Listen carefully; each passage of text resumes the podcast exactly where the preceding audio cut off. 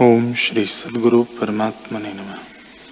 श्री वशिष्ठ जी बोले, ही राम जी, अपने स्वरूप के प्रमाद से वह अपने जन्म मरण को जानता है, पर वे जन्म मरण असत हैं। जैसे कोई पुरुष अपने को स्वप्न में श्वान रूप देखे, वैसे ही यह अपने को जन्मता मरता देखता है। जैसे इसको पूर्व भावना है, भ्रांति से असत को सत जानता है।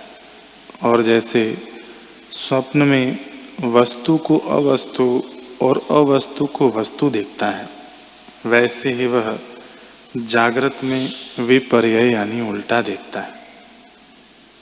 जैसे जागृत के ज्ञान से स्वप्न का भ्रम निवृत्त हो जाता है, वैसे ही आत्माधिष्ठान के ज्ञान से जगत का भ्रम निवृत्त हो जाता है। जैसे पहले का किया दुष्कृत। दुष्कृत हो तो उसके पीछे सुकृत करने से वह घट जाता है।